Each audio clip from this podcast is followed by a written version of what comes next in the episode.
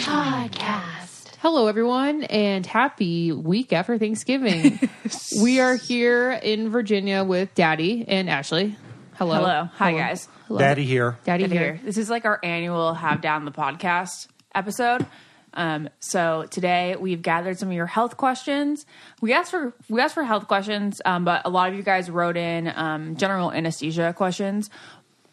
But we could tackle all of it here. So I think Lauren and I are going to ask some random health questions that seem commonplace in this world. Like everybody just like kind of throws these terms around, but maybe you guys don't know. You don't get what it actually means. So, Dad, I'm going to throw you a real a real easy one. Why is it bad to have high blood pressure? Oh. There's lots of reasons why it's high, bad to be high blood pressure. Um, one, it puts a strain on your heart, and over time, you know, like every other muscle, if it's pushing against too much pressure, it can start to get weak. Um, high blood pressure is also associated with uh, atherosclerosis or hardening of the arteries, not only inside the heart but outside the heart too, and inside your brain as well. So it, it puts you at risk for stroke. It puts you at risk for heart attack. It puts you at risk for having uh, clogged arteries in your abdominal aorta and in, your legs. So um, it, that's why it's bad. Is a heart attack always caused by a clogged artery? Because that's what I believed it was the case when I was younger. most of the time there are certain circumstances where uh, especially for people who use cocaine um, they can get coronary artery spasm where there if there's no coronary artery disease um, if the artery kind of like snaps shut because of uh, the effects of the the uh, cocaine you can have a heart attack from that But Can you also, tell? cocaine, you, it can also be like high doses of Adderall, maybe? any stimulant but Any it's usually it's usually associated with uh, cocaine I'm pretty sure I had a heart attack that day that I took your Vyvanse. Well, you 100% did not have a heart attack, but Can you have a heart attack and then like it be done and then you just go on? Yes, it happens all the time. Oh I- God! and it depends I had upon. a heart it- attack in my room in Syracuse. I think you're crazy. I think I had one. I think you're nuts. there you go. You're really? nuts. But I had like I had heart pain for hours. How do you know it wasn't esophageal pain or stomach pain or you know 'Cause it those was things? right there. Well, your esophagus esophageal spasm can cause chest pain. and it happened to happen right after I had Vyvanse. Well, I think probably there was an element of anxiety associated You were with just it also. freaking out anxiety. So you could have a heart attack where part does part of your heart die Yes. during a heart If attack? the the uh, the definition of a heart attack is, you know, lack of blood flow and oxygen to the heart. It can be temporary, and there could be minimal damage where you would never know that you had some kind of loss of oxygen to the to a portion of the heart. Or it can be bad, and a large portion of the heart can be damaged, and it could be permanent. Okay, okay. So, um, can you can you re-clear arteries without the um, bypass surgery? Like, can you work out real hard and eat real well, and then it cleans itself out? The answer to that is kind of complicated, but some of the studies suggest that if you lower your LDL cholesterol low enough, usually below the level of 70 um, deciliters Yeah.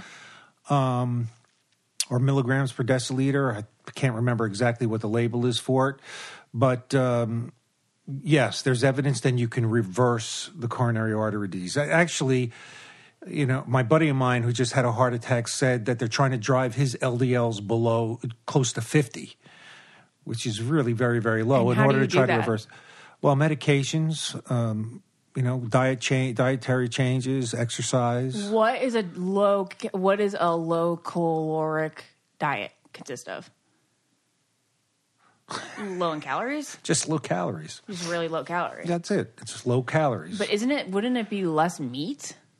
Doesn't necessarily have to be less meat. It's just lowering your calorie count. Doesn't too much protein strengthen your heart too much? Like make it too thick?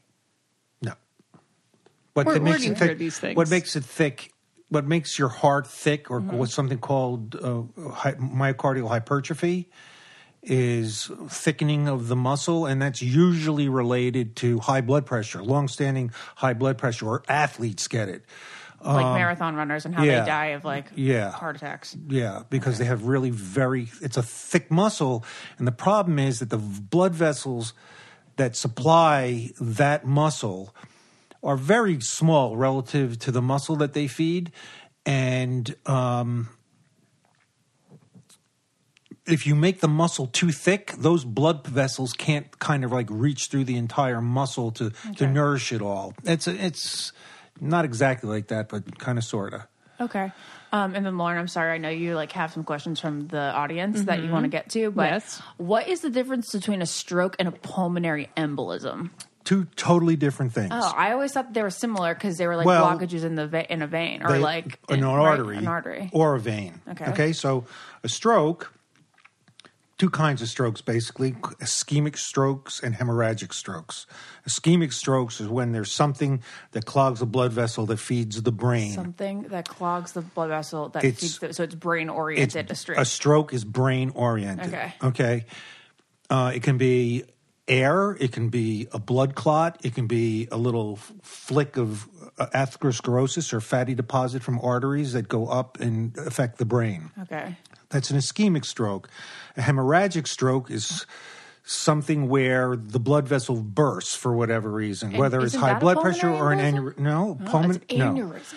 That's an aneurysm. That's Oh, a cerebral gosh, now aneurysm. I got so many things. What's the difference between a pulmonary Well, wait minute. embolism, Let's- an Let- aneurysm? Let me finish the first Okay, half okay. of the so, question. so that's a stroke. A pulmonary embolism is Yeah. when a blood clot generally uh, moves.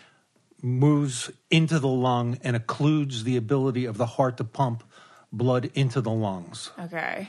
So then It can can't be breathe. massive or it can be tiny. So you don't necessarily die from a pulmonary embolism No. all the time? No, the saddle embolism is very dangerous, and what- what happens is the clot is so large that it comes up from usually the lower portion of your body, and uh, it occludes the pulmonary arteries. They're the that's the blood vessels from the right ventricle that pumps blood to the lungs.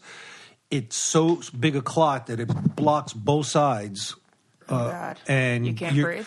Well, you can breathe, but you're not you're not exchanging any oxygen or carbon dioxide because your heart's not pumping anything anything through your lungs. Okay, so is that instant death? It's like instant death, though, then, right? It can Which be is- that can is- be that can be instant death. Is an aneurysm what's instant death? It doesn't necessarily aneurysm doesn't necessarily have to be instant death. And it what can is an be. aneurysm then? So an aneurysm is a weakening of the wall of an artery. It can be anywhere, but we were talking specifically about cerebral aneurysms. Those are little outpocketing or pouches of weakness in the in the lining or the walls of arteries that feed the brain. I But feel like I'm going to faint. Continue. but uh, you can have you can have aneurysms anywhere. You, you most other common one is an aortic aneurysm, which is in your it's the large artery that comes off the heart um, and into the lower portion of the body. Is that instant death? It can be instant death, but most often there's a warning. There's usually a warning sign: Which is? uh, belly pain or back pain. And it's like within how long of the actual big crash? Some people will have this tearing, you know, back pain and still be stable. Come to the uh, the emergency room, get scanned, and they see that they have it. Okay. And you know, then make, the decision is how to fix it at that that period of time, So- or whether you need to operate immediately, or, or and there's a couple of different operations to fix it. Well, speaking of health, um, it's not just about you know your biological, physical health, but about your mental health. A lot about having a happy life And and healthy life Yes. has to do with having good mental health. And that's where BetterHelp comes in, which is an online counseling service that's there for you. And they connect you with professional counselors in a safe and private environment. And it's really, really convenient. And you can get the help on your own time and at your own pace. And you can schedule secure video or phone sessions, plus chat and text with your therapist. Yeah, you can start communicating in under 24 hours, and it's available via desktop, mobile web, um, Android, Mac, all the things, Apple, whatever you want to call it. Financial aid is available for those who qualify. It's secure, convenient, and professional, and they can help you with anything. There's a huge list of it, but just to name a few depression, anxiety, stress, grief, anger, LGBT matters, self esteem um, and you can try it out today with a um, with a discount. But best use- of yeah, and best of all, it's affordable.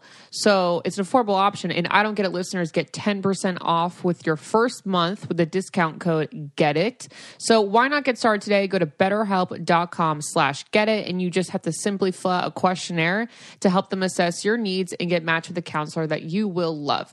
And that's BetterHelp.com/slash Get It. And don't forget to use the discount code Get It.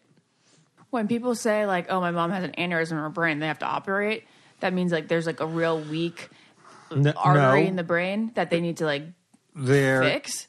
it, you know, it depends upon how it presents itself. It- sometimes people will get symptoms before it ruptures. They'll do a cat, you know, generally an MRI and or a, MRA, which is an angiogram, and um, they'll see these little berry aneurysms or outpocketings of the uh, of the artery. Uh, if they're symptomatic, if they have a what they call the worst headache of their life, that's the way Yeah. people describe it. It's the worst headache of their life That doesn't go away with Advil. that does go away with Advil, um, and they get scanned, they're usually need to get fixed. And there's a couple of different ways to get them fixed now. I will tell you over the period of time that I've been in medicine, which is over was almost 30 years, the treatment for all these things have become a lot better. Usually it used to mean an operation. Nowadays, radiologists are able to do what they call coilings, where they can actually thread things through your groin or uh, through your arm up into your brain. No way. And they what? yes, and they How ha- and these do you route that into your brain? that's what they do Through what? Through what? through little catheters and wires. If catheter goes through your neck and up to the brain. No, usually it's done from the groin up the aorta and then up through the blood vessels, the carotid arteries or the vertebral arteries to the brain. Wacky. Wow. And then they they I can't, I really don't know I don't know what the coils are made of offhand, but they are like these tiny near like microscopic coils that they just like puff into the aneurysm and it fills the aneurysm up and it causes clotting of the aneurysm and they don't need uh, brain surgery if they're able to do it that way. If they can't coil it, then you have to go to surgery and you have to put a clip across the base of it. Very intriguing. Which means that that's dead forever, though. That aorta. No, because all it is is it's a weak s- pocket on the side of the blood vessel generally. So the rest of the blood vessel is okay. There's just an area of it that's weak, and um, th- the risk, obviously, is if it's not done properly, that those little coils, instead of going into the aneurysms, can go up further into the brain and cause a stroke. So it's it's a very delicate opera not operation but procedure. Very crazy stuff. Here. Are you awake during that? No. Okay. No, because the patient has to be still when they do that. If they move, they can puncture the artery with the catheters that they're using. So the person has to be perfectly still. So okay, we have a whole bunch of like questions related to like your normal life, not really to um anesthesia. Really, I don't know. So That's like day, daily life. Daily life. I, So just, people- I, I need to make it clear What? to the people who are listening to this. I'm an anesthesiologist, they know. okay? So I'm giving you an anesthesiologist's view of it. I am not an expert in, in aneurysms. I'm Yes. not an expert in coronary artery disease. Uh, but I'm giving you a basic knowledge of what a person learns in medical school and sees as part of their uh, taking Yeah. care of people every day. There are a lot more details, and quite frankly, I could be making mistakes here, but I don't think so. okay. Okay. Um, someone wants to know what your day to day looks like when you get to the hospital. Um, I usually get up around five o'clock. Uh, be, get ready. It takes about thirty-five minutes to get to work. I get to the hospital sometime around between six thirty, quarter to seven, depending upon my day. The operations start uh, generally at seven thirty. If unless you're doing a heart, heart start at a quarter to six and seven Why? o'clock. Quarter to six? Yeah. A quarter to six in the morning? Why you do that?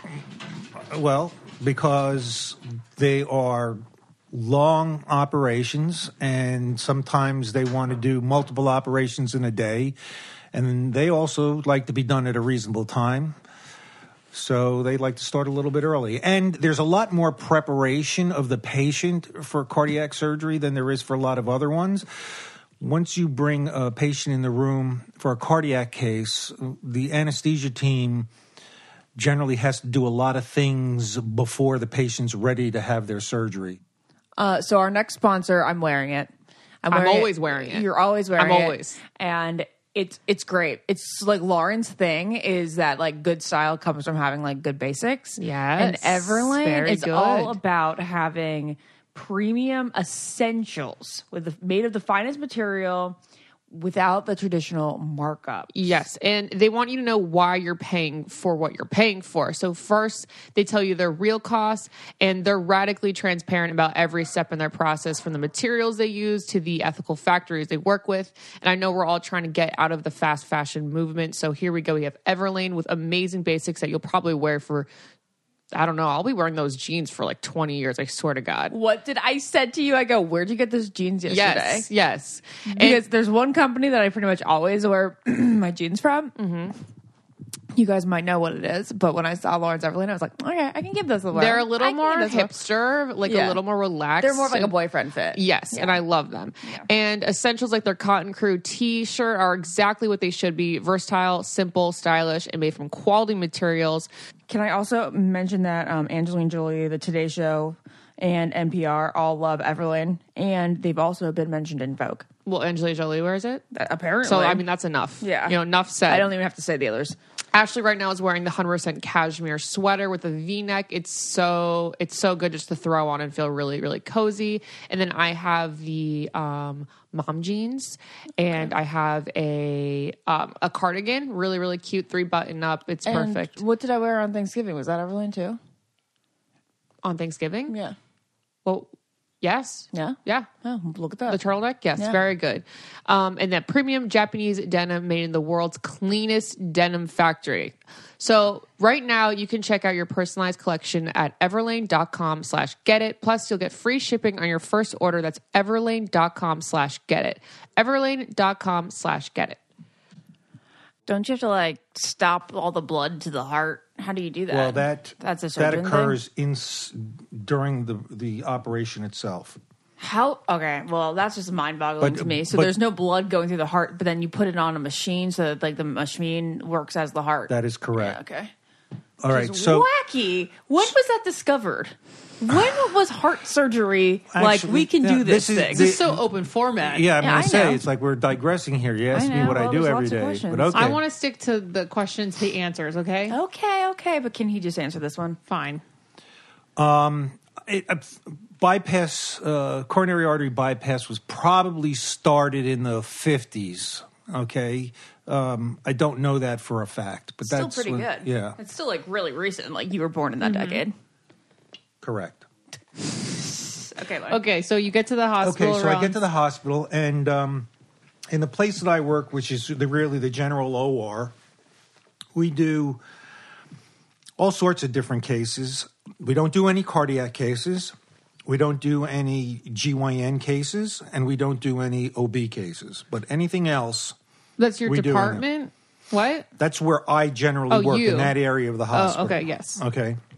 And you used to do all those things, though. I yeah, I, I used to do hearts many many years ago.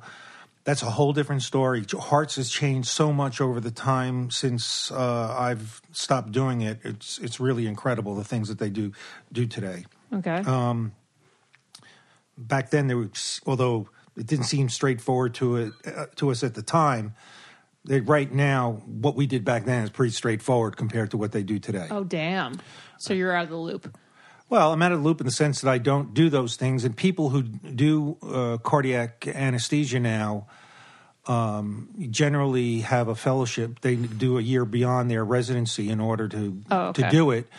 And there's a lot of different procedures that are coming up all the time that they have to do continuing medical education in order to be able to do. Interesting. So I generally cover four operating rooms. We work in an anesthesia care team, which means that there's an anesthesiologist working with uh, CRNAs or certified registered nurse anesthetists. And, um, you know, I usually cover three to four rooms uh, at a time. And um, When you say cover three to four rooms, people always wonder like like you go in, you give the anesthesia, and you leave, and that's your job is done. So do you want to clarify that? No, my job is not done. Right. What what happens is, I, I evaluate the patient um, before they go back to the operating room to un- understand what their medical issues are that are going to impact the uh, the anesthetic and the surgery. Uh, a lot of that has to do with the kind of surgery that the patient's having too. We I work with the uh, CRNA and come up with an anesthesia plan. What we're going to do, whether it's going to be general anesthesia, whether it's going to be What's the difference between general anesthesia and like, well, local is you're awake and you're just like it, you just put a little numbing. Shit, That's correct. Right? So what's general versus what's the other like popular one? regional. What does that mean? Like a like an Oh, that's like an epidural, epidural. right? an epidural, a spinal. There are also Are you awake during a spinal? Yeah, you can be. Let me say that you can be awake.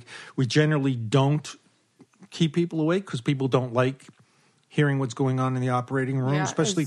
spinal. I always say, I always say to the people who are having total joints like knees and hips, Yeah. who we do spinals on all the time, Yeah. that you know we're going to get you off to sleep. At the same time, you're not going to have any breathing tubes or or anything like that. You're going to breathe on your own, just like you were sleeping in bed. But um, people just don't like hearing the hammers and saws that they're using for things like hip surgery and knee surgery. And Mm-hmm. So you put them to sleep so well that they don't wake up for that. Yeah. Well, Like that's they're they're sedated. They're heavily sedated. There's the possibility that you could wake up. If you do, it's no big deal because Mm-hmm. you're numb, you know, from your waist down or the middle of your chest down or whatever. Is a C-section a spinal? Uh, or most of the time, not all the time, but majority of the time. Um, so to get back to what we were talking about, um, so we'll evaluate it. We'll come up with a plan. We'll discuss it with each other. What we're going to do, how we're going to monitor the patient. Sometimes it's as simple as just monitoring them with a blood pressure cuff, a pulse oximeter to measure the amount of oxygen in your blood, and an EKG. And that's pretty much it. But if you have other underlying medical problems where we have to have better control of your blood pressure, um, or there's this, uh, the expectation that there's going to be a significant amount of blood loss during the procedure, we may put something called an arterial line in, which is an IV, but instead of it going into a vein in your arm, it goes into an artery in your wrist directly, and we put it, hook it up to a pressure transducer, and we actually measure the pressure of blood pressure directly, so we know what your blood pressure is beat to beat, and uh, it gives us a little bit more control and a little more information about being able to take care of people. We also can put in large intravenous's that go in people's necks or under, underneath their collarbone, called central lines. We do that for a lot of different reasons, some of which is to be able to give a lot of fluid or blood through if we have to, or to infuse uh, very potent medications that affect blood pressure and heart rate. So is that generally for people who aren't in the best shape? Um, Yes and no. You're probably more likely to put monitoring like that in people who are older and have more medical problems. Um, but if you, a young person was coming to surgery and there was an expectation that there was going to be a lot of blood loss, we would do it for them too. Would Do you put a like for- central line in when they're asleep already? Generally, yes. If you're really, really sick, and you know, we like, we might decide to put it in when you're awake, but the vast majority of them have it put in after they're asleep. I can imagine putting something in your neck when you're awake is well, traumatizing. remember, we sedate you. yeah. If we do it awake, you're sedated. We use local anesthetic to numb up the area a little bit, so it's not as bad as it would seem. It's wintertime, and the place that I always discover the best moisturizers and exfoliants, which I always find super, well, they're crucial for me to get all those little dead, dry skin cells off during the winter. Um, I find them all from FabFitFun. I love FabFitFun. Um, I think you guys know that if you follow me, you're pretty familiar with FabFitFun over the past couple of years. It's a seasonal subscription box. You get four a year, and it's chock full of amazing beauty, lifestyle, fitness, stuff. Yeah, I also think it's just a really good gift to give because Oh, it's an amazing gift to give because then you give a gift and it's four times a year. It comes four times a year. amazing. And there's so like when you open the box, you're like, wow, there's so much stuff in It's very aesthetically pleasing. so someone that you're giving this gift for, like they're bound to be obsessed with something in this box, and they're it just looks like very presentable in a gift box already. Yeah, and the boxes come with eight to ten full size full size products. That's also very um unique. You know, Yeah. a lot of them will come. A lot of bo- subscription boxes come with little taste testers. It is usually forty nine ninety nine, but with our code, which is get it G E T I T, you're going to get ten dollars off your first box at FabFitFun.com. So for thirty nine ninety nine, you can get a box. A seasonal box four times a year with full size beauty, fitness, fashion, and lifestyle products. And the, the thing that I think is so amazing about this is that the value of the box is always over $200. And I say this, but I think it's been over like $300 for Yeah. a long time. Um, really good brands, really good brands.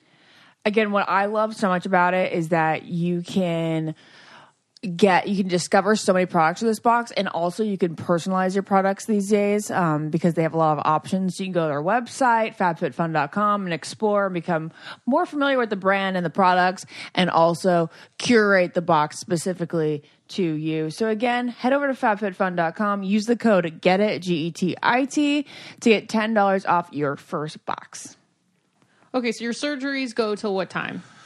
Well, surgeries go all day. I mean, uh, because of the nature of our business and because surgeries go through the whole day, um, we generally have works work shifts. We, you know, the the normal shift is from is from seven to four, if you're not on call.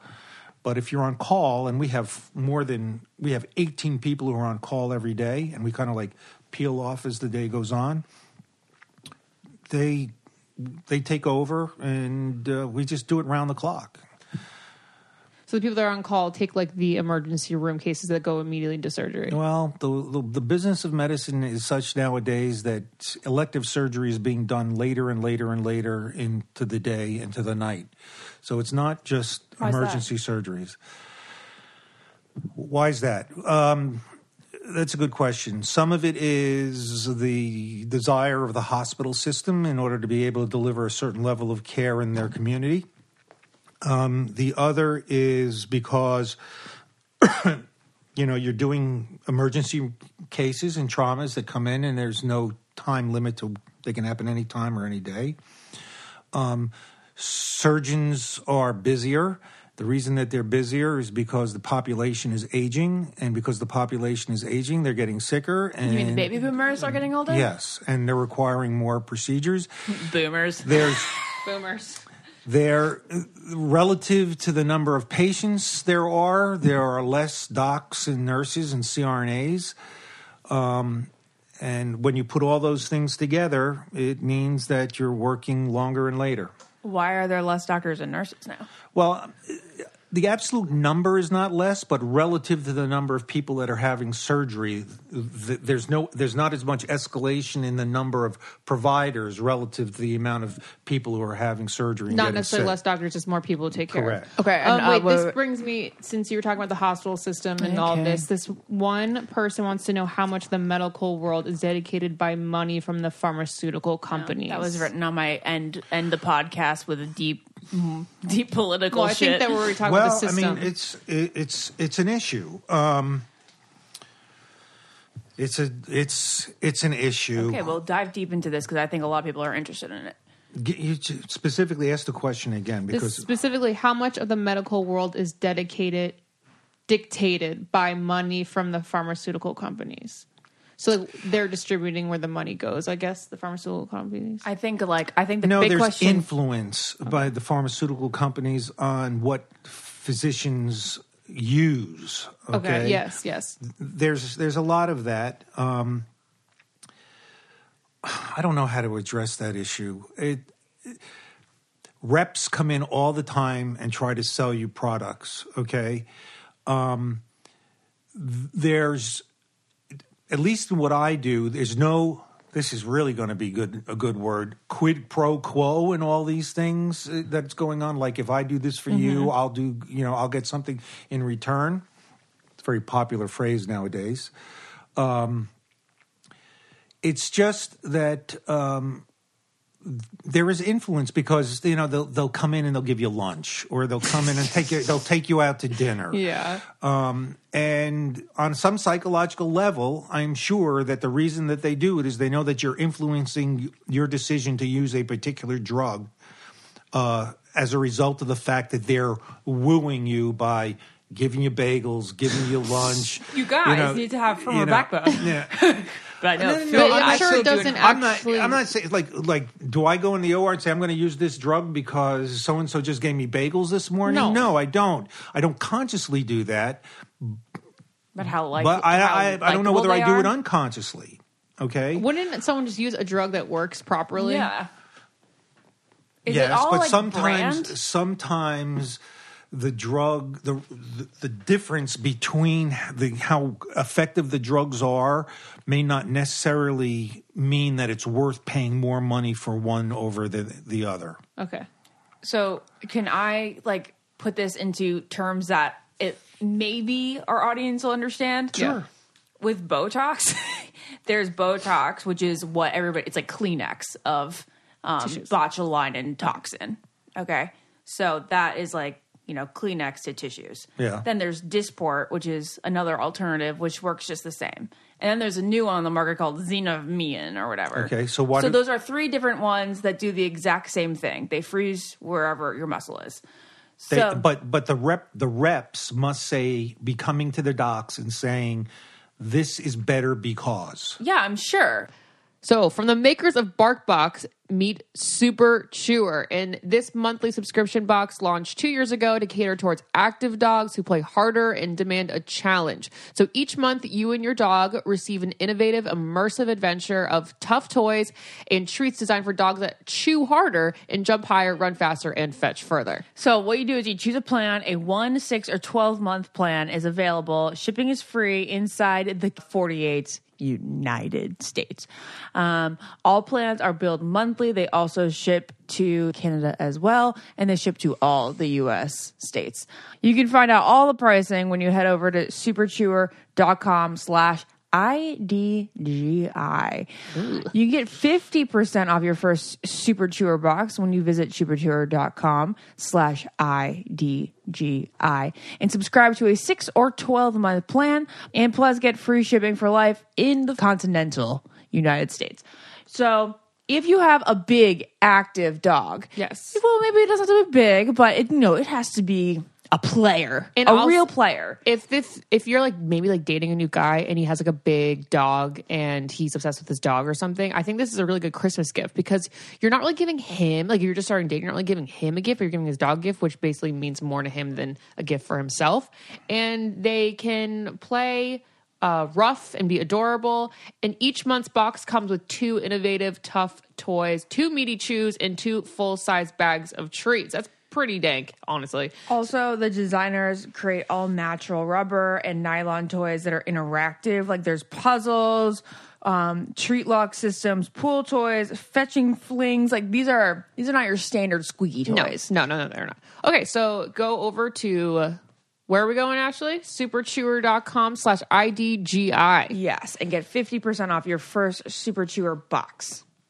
So, like, you guys in anesthesia have a whole bunch of the same drugs that do the same thing, kind of like Tylenol, Advil, uh, Excedrin, all that stuff. And then you kind of like pick and choose which one you just like better, No, or is it like really like branded to you, kind of like no. you're like I mean, for just to get to what you're get to what you're alluding to. Mm-hmm. Uh, I Tylenol would be better for somebody that I'm worried about bleeding on. Okay, so if somebody's in Yeah. pain but I'm worried that they're going to bleed, then I'm going to give them try to give them Tylenol rather than giving them the Advil. Um, if, by the same token, uh, if somebody's pain is moderate enough that I can give them Advil or ibuprofen, whatever you want to say, and not give them narcotics, then I'm going to give him the Advil because of the side effects from the narcotics and the potential for abuse. I don't think that's what I'm saying, though. No, there's just little pros and cons to every There little. are, there are Tropicana versus Minute Maid. They're both orange juice. One may taste better to you personally than the other. But are you influenced by branding. by branding, I suppose? By branding and like the pharmaceutical reps being kind and fun and like when it comes down to really or like just generic things. One generic over the other.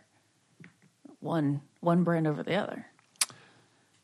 I, you know, it doesn't. I, I can only speak personally and say it doesn't really enter into my decisions very much at all. But that being said, they must be doing what they're doing because they know that they have in, it has an influence. Okay. Okay. I think the bigger question here is what so many people will say is we're not finding cures for cancer, Alzheimer's, blah blah. Because people are making money off, off the the drugs. drugs. Yeah, yeah, yeah. Well, in defense of the drug companies, I have a defense for it too. It's Okay. pretty obvious. that you know they do you know they do make a lot of money they are public companies they are beholden to their shareholders and um, people invest in them and they want to give their their investors a return um, as a result of people investing in those companies they're spending a lot of money you know trying to come up with making new effective drugs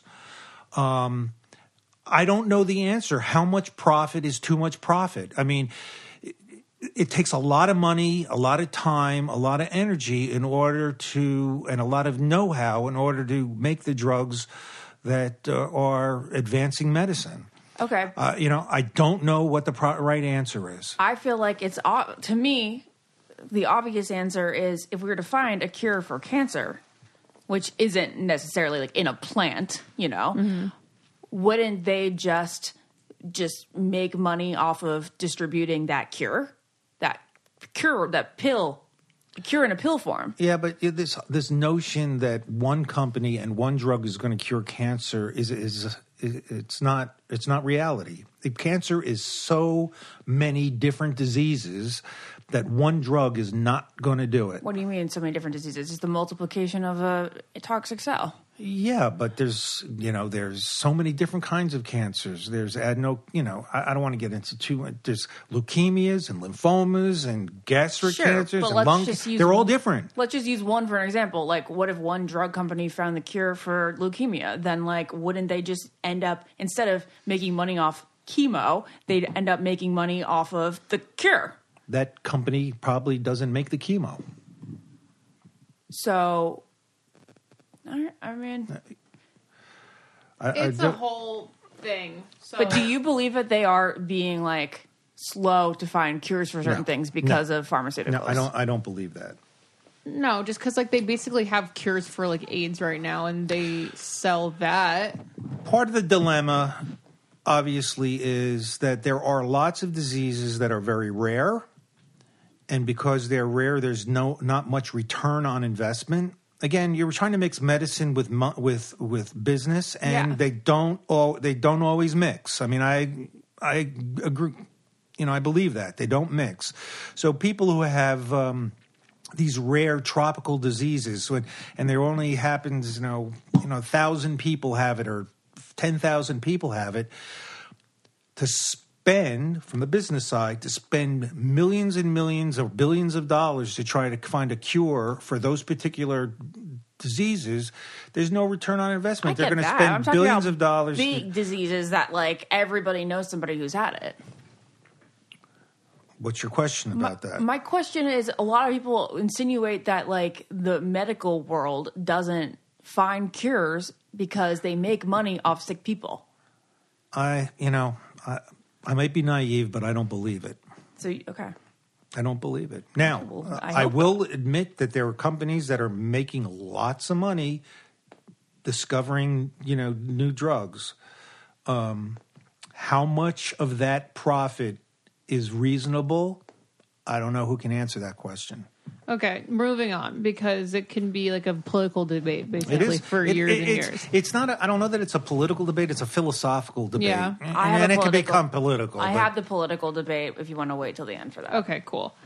Um, let's see another good one. A lot of people want to know about why you chose I didn't really answer that other person's question about my the day. end of the day. Yeah. Yeah. So okay, so wrap up your day, and then I have another question for you.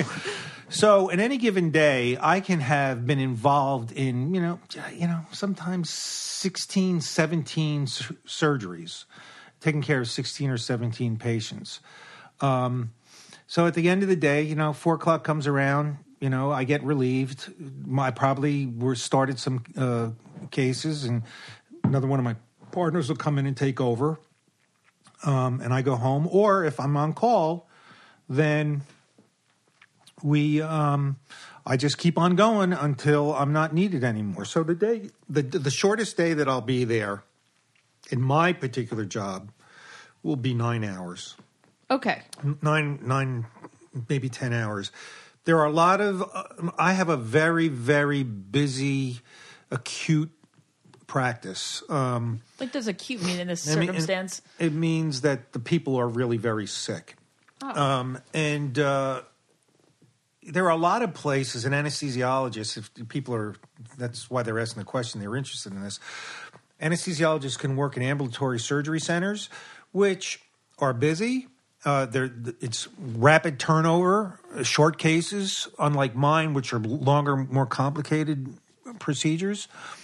And places like that, people can get out early. Is that Or- because like Fairfax Hospital is like the go-to place for like major surgeries? It's like more of like the It's a regional referral center. It's a it's the only tertiary care trauma center in um, in Northern Virginia. okay, so it's like the most highly respected. It uh, was is that well, you know if you want to if you want to get into the U.S. Neuro News Report kind of report things, it, it was voted the number one hospital in the Washington D.C. metro area. Okay, so if you're really sick, you go to you go to Fairfax. If you have a broken leg, you go to like. Mm, well, I won't. I Well, won't shame any it- other it- restaurant, but it restaurant. depends. I mean, a lot of if you broke your leg because due to significant trauma, you're going to come to Fairfax because the orthopedic surgeons in the other hospitals either don't have the experience or the expertise to take care of them, or don't want to. Okay, so one I got a couple times is do redheads actually require more anesthesia? Have you ever heard this? Yes. Okay, so what is the story? What is it? Get close to the mic, sir. Actually, without being, I'm not trying to discriminate or anything about this, but they can be a little bit more of a pain in the ass to take care of than other people. What? Yeah, I mean, Why it's is just that? now. I it's just I don't know. They they're they're a little different. I don't mean it again. I don't mean it in any bad way. I love redheads, okay, but um, when I always do this when I when I walk into the pre-op area and I walk in to see a patient and they're red, I look and the first thing I say is, "You're a redhead." Dad. Oh, okay. So that's so, So funny. please, redheads of the world, please don't hate me. But there, there's, I don't know whether they're wives' tales or not. They say that sometimes they're more difficult to anesthetize. It takes more medications, and there might be something genetic about that, Yeah. frankly, Yeah. because. There are genes that are responsible for metabolizing the drugs that we give, and it might be that red, being a redhead is correlated with having those genes that are have are decreased or increased metabolizers. They also say they tend to bleed a little bit more. I can kind of see that. Um, another question. we could kind of just Wait, go I rapid feel like fire. Dad has more Okay. to say Oh, about okay. that. If you have Okay. more rap- Well, I just I want to make it clear that I'm not trying to be prejudicial here. It's just that Obviously not, because we got a couple comments. Like, Yeah. like it's a known thing out there. Yeah. Apparently. Yeah. Um. w- Okay. So Oh, I like this question. What? Do you believe in natural medicine such as acupuncture, oils, chiropractic work, etc.? Holistic medicine. Holistic medicine. I think they have their place. Uh, you know, they're not the end all and be all to everything. Acupuncture. There's a lot of anesthesiologists that learn acupuncture in order to help people with pain, uh, pain management, and pain syndromes. Um, chiropractors have their place, no, no question about it. They help a lot of people. I don't, you know, personally, whether or not anything they do has an effect on internal medical issues, I'm not qualified to say. Um, and, you know, herbs. Well, let me tell you, you know, a lot of people taking ginkgo biloba and they're taking stuff to, to sleep at night and so forth, and they end up working. And Melatonin actually, works for you. well, it's, melatonin does actually. I hate the dreams that you have on the melatonin, but um, the the important thing about the holistic stuff is the people who are taking those supplements, they have sometimes have a significant effect on surgery and anesthesia. Specifically, um, most of them affect your bleeding. So we ask people to stop them seven to fourteen days before they have anesthesia and surgery. Okay. Uh, s- any advice for someone who's seriously considering anesthesiology as a specialty? She's a this year, girl is a fifth year medical student, and also okay. Well, second question. That's the question for now. you can't have a strong ego and to go into anesthesia. There is just something about the specialty and generally the people who go into it that they don't gen- engender as much respect from people as say a cardiac surgeon or an internist or something like that. You know when you know when you for instance when I get phone calls in the hospital and the nurses on the floor call or mm-hmm. uh, uh, or, or PAs or some will call and they don't know who I am, they'll say, "Is this anesthesia?" Well, frankly, no, I'm not anesthesia. I'm Dr. Iaconetti. So Oh, there's this there is yeah. this this lack of respect for the specialty and for what we do, and a lot of it is because we tend, I think, to be kind of passive. We don't like confrontation, and we just go roll with the with the punches. So It's like anesthesia's here. Like this yeah, whole exactly. team It's is not. Doctor Yeah. So so. It's not so. Anesthesia's Anesthesia. here. Oh, okay. So that you know, if if that kind of thing's going to bother you, it's probably not the specialty to go into. It's funny because in sitcoms and in movies, whenever there is an anesthesiologist present, they always are like the nerdy, like the sidekick character. Well, and it's there's there's some truth to that. We're kind of geeky, you know. We like technology. Um, we like we like to see the results. We, we don't. We're not patient at all. We like to do something and see the results of it right away. Um, if you're, that's why a lot of people won't go into internal medicine because it's all chronicity. it's you know like, you're taking care of people. you and come you're right. yeah. This is like your blood pressure's high. I'm giving you this drug. Yeah. It's coming down. Got it. Um, You wait, know? can we also just talk about how Grey's Anatomy makes fun of anesthesia like so much? There was like a there was like an episode where they like so much belittled it. It was the that guy who was um he used to be he changed com- professions into into it. Remember that black guy who Yeah, changed you mean professions? Miranda's? It wasn't that Miranda's husband? Miranda. Yeah, Who's Miranda? No, he was an anesthesiologist, then wanted to become a surgeon or something. Yeah, that's what it was. Yeah. That's what it was. Yeah. yeah, yeah. yeah. Okay. That's actually it usually works the other way around. oh, A lot of people go into something, don't like it, and then they go into anesthesia. Okay. It's much more that's much more common. Yeah, Grey's fans, I'm sorry if it's been a couple years since I followed regularly, so I'm sorry if I got my facts mean, wrong. I, I have but- particular, interest in this person's question. Yeah. I mean, I want to really answer it again, and so you shouldn't have. You, you, you know, you, if you got, don't have a strong ego, you shouldn't go into it. if you do need- have a strong ego. Well, no, somebody who can take all that, you know, criticism or degradation or whatever you want to call it, just being called anesthesia, or so forth. You have to have a strong ego. You got to say, you know what, I'm not going to let that bother me because okay. I know what I do, and obviously you don't. Yeah, but don't Or- you think surgeons have the biggest ego because they they think they're like they do God's work? they do have? They yes, they do. Um, but aren't there certain stereotypes for each profession? I mean, Yeah, each absolutely. each concentration. Absolutely.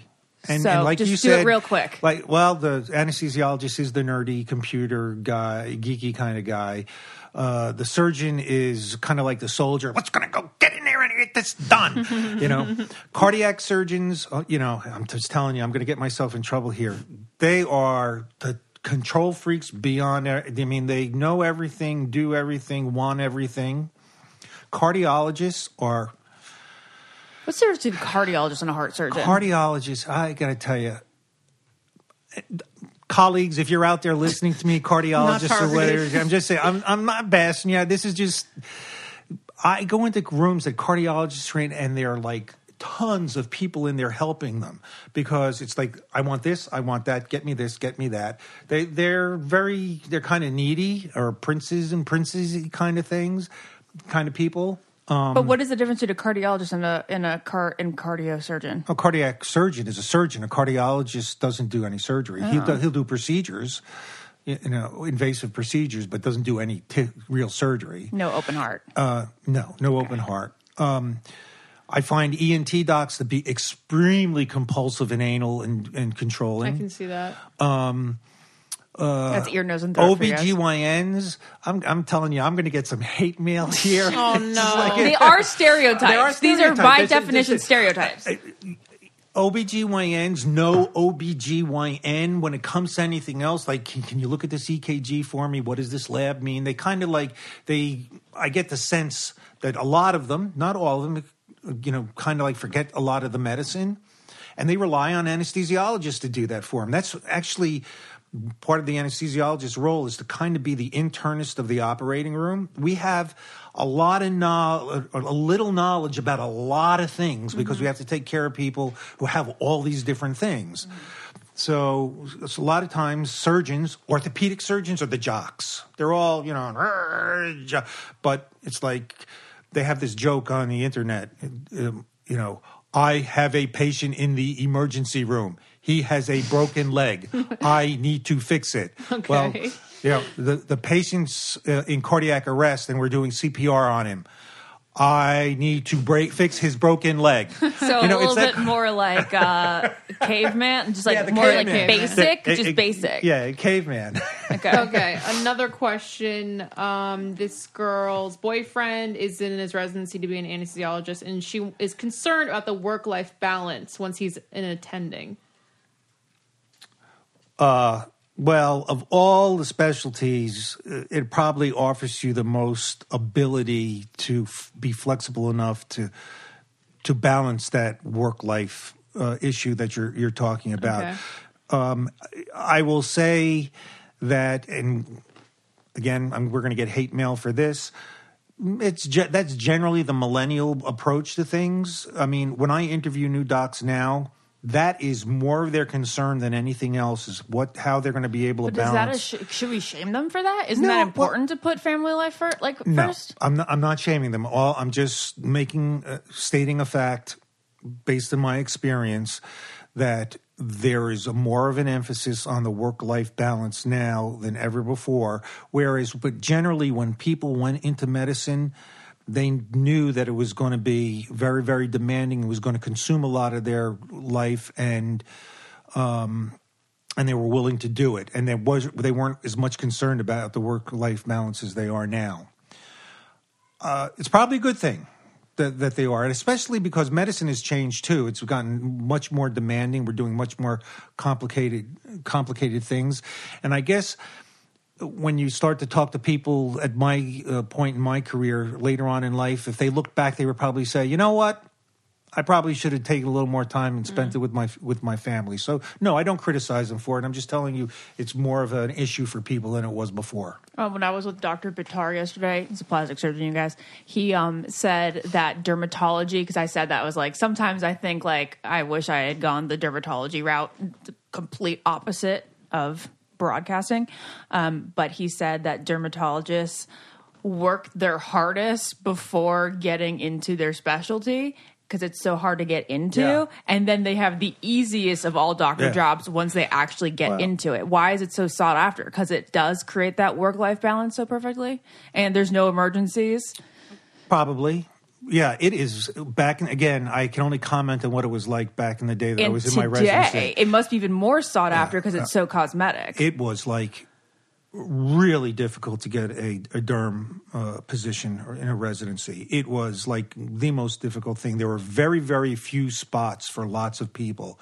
Uh, Whether that's changed or not now, I don't know. But yeah, there are no emergencies. You know, you have your you have your office hours. You decide how much you know you want to work, how much vacation time you want.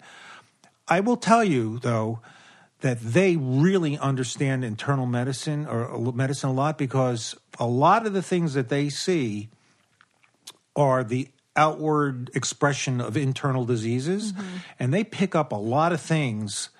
Actually, Dr. Lusos' son, when he had lymphoma, he had lesions on his scalp. Mm-hmm. And when the dermatologist looked at it, he said, This is a problem. Okay. So give them some credit. They're, first of all, they're really, really smart people.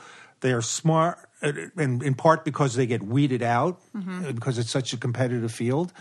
And they know a lot of medicine. They're just fortunate enough that they don't deal with a lot of emergency or emergencies, and um, that's the nature of the business. And- I wouldn't. I wouldn't want to be looking at people's skin all day. I Yeah. probably, you know, You'd probably drive me get- crazy. Ashley would love that. I would love that.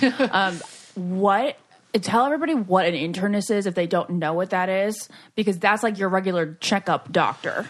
Because I think a lot of people are like, oh, uh, you know, and it, what's an internist? It's not an intern. What's the difference between an intern and an Yeah, internist? no, it's internal medicine. We, we call them internists, but it's internal medicine. They are, I mean, they're they're what everybody's idea of what a doctor is. They learn a lot about internal medicine, about medicine, about pathology, about disease, about uh, therapeutics, and how to um, treat those diseases. Uh, they're not they're they're more generalists in the sense that they know a wide breadth of medicine and then what they end up doing is generally concentrating on one specialty or another endocrinology um, um, hematology chemo um, oncology so they do a residency they learn a wide breadth of pathology and disease and then a lot of them will then focus in on one given area of uh, of medicine Very intriguing, father. Now, have you heard anything about treating depression with ketamine? absolutely oh, Wait, really? really? Okay. Ke- So both of us let me just tell you- laughed. so no, so let me tell you about ketamine. First of all, it's kind of like a derivative of phencyclidine, which is angel dust. What's angel dust? Okay. Angel dust Is it is, a drug? hallucinogenic drug. But that's what ketamine. When we know, what we laughed at it because it It's a horse tranquilizer. It's a horse tranquilizer. It is. It's a- that can I is a recreational drug. yes. it can be used as a recreational Okay. drug. It, it's a hallucinogenic drug, and generally, the hallucinations that people get are horrific. I mean, it's not. I, I can't believe that people use it for fun because Lauren, do you have a different experience? No, I've never used it before. I swear to God. No, I'm telling you, it's the, the dreams that people have are horrible. Actually, so let's go back a step. It's used often in anesthesia, and it's being used more often now than it probably ever was before. It's a intense analgesic, which means that it does a great job of taking care of pain. Um, it, it causes stimulation of the central nervous system. So most of the things that we use when we put people to sleep depress the central nervous system, depress the heart, lower the blood pressure. Ketamine, on the other hand, you give it and it can actually raise the blood pressure. Um, so we use it a lot, or we use it for trauma where people who come in and have really, really low blood pressure or low heart rates are unstable. So when we get them off to sleep, you can use ketamine and it sports the blood pressure. It also, unlike the drugs that we use, it doesn't stop people from breathing. It actually stimulates breathing a little bit. So uh, that's another benefit for it under the circumstances of, of, of a trauma or or somebody who has an, an airway that uh, you're concerned about. So it gets it gets a bad rap because of it, it's hallucinogenics and um, there's a ways there are ways of getting around people having bad reactions and bad dreams. And since you give uh, something called a benzodiazepine before you give it, which is uh, like Valium or Versed, if you give that first, and you should always give that when you give ketamine, by the way, and, and any in large doses, because otherwise you're setting somebody up for having terrible, terrible hallucinations. Huh. People like under under like yeah, when they're people, sleeping. And people will say when you give it to them that they were looking at the operating room lights. Mm-hmm. And the operating room lights were these worlds that were exploding Oh and arms coming out. Or, Oh my or- Or they, God. or they had third arms or, or an extra leg or things. I mean, it's like crazy stuff. have, have you ever had ketamine? no. Okay. So, So Don't worry, Dad. Lauren so hasn't had here, ketamine in, like, here's 10 what it- what's important. So I told you all the things about ketamine, Yes, why it's good, why it's bad. But most recently, there are two things that it's being used for. Excuse me, Ethel is digging at the hardwood for some reason. It's That's very bizarre. interesting. Why is Ethel doing that, Dad? I don't know. Okay, so it's being used for two things nowadays. One, pain, postoperative pain. In low doses, in sub anesthetic doses, in doses way lower than what you would give somebody to get them off to sleep, mm-hmm. it actually, like I told you, was intensely analgesic. You It mean doesn't- what analgesic means? Analgesic means it's Hallucinogen. pain. No, no, no. Oh. Analgesic means it stops pain. okay. on really low doses that don't affect your brain to the point where you're getting hallucinations, it can really help reducing the amount of narcotic that you need after surgery in order to manage your pain. So we're putting a lot of people on low doses of ketamine to be what we call narcotic sparing, especially in, with all this stuff going on with narcotic uh, the narcotic problems. Yeah. This is a way for us to reduce the amount of narcotic that you give people and still take care of their pain. So it'd be great for people who are drug addicts and they are having surgery. Uh, yes. Okay. And, And then, one more thing. yeah. to get to the point about Depression. depression. Yeah. There are clinics popping up all over the place where people are getting ketamine for the management of depression. I don't know the doses they give, how long they do it, but there's evidence out there that it's effective. I we spoke I spoke to one of the um, psychiatrists to do electroconvulsive therapy at uh, the hospital about it. And he said, you know, it's a fad right now. It may work for some people, but it's not the kind of thing that's going to replace, you know, ECTs in any way and all the other antidepressants for depression. Why do you have any idea why they'd be more like why there would be pluses to using ketamine over antidepressants? I'm out of my league. I, I don't. I don't know the. Oh well, probably because of the side effects. Well, yeah, the side effects Yeah. of antidepressants and the side effects. No, the side effects of ketamine. Would be a reason not to, Not to use it. them. Oh, Yeah. Okay. Um, But again, they're using really small doses. so someone wants to know if people ever confess deep dark secrets to you after they've been injected with anesthesia. No, no, you Nah. get nothing juicy. Doesn't nah. You know, as people go off to sleep and they get disinhibited, you know, just like you would have a couple of drinks, they might say something that they ever, like, they hit would- on you? What? N- n- n- well, Oh, No. you have a funny story. no. I mean, you know, people say, "Oh, your eyes look so nice as they're drifting off to sleep," or Oh, that's something like that. hilarious. You know, that's so Uh, sweet. something, you know, something like that. But you probably get immune to it after doing it for 30 years that it's not funny anymore. it's always funny. Oh, okay.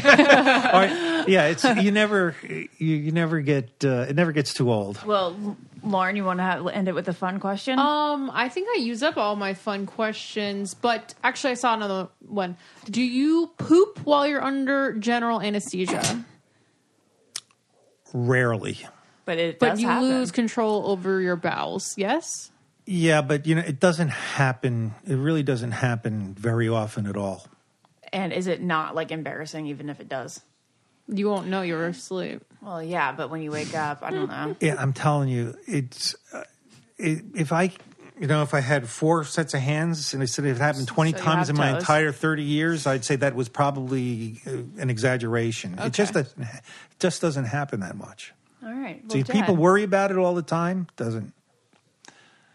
Okay, I didn't know. All right. Well, All right, I think it's very informative. Thank you all was, for joining us. I was definitely in it. I was listening. I liked it. If you guys like it, let us know. Message boards, and uh, we'll talk We'll try to and you get soon. Steve on the podcast next. Yeah, my buddy Steve would be great. We got to Yeah. get him doing it. Okay. yeah. All Bye, right. Bye, guys. everyone. Podcast. This podcast is brought to you by Wave Podcast Network.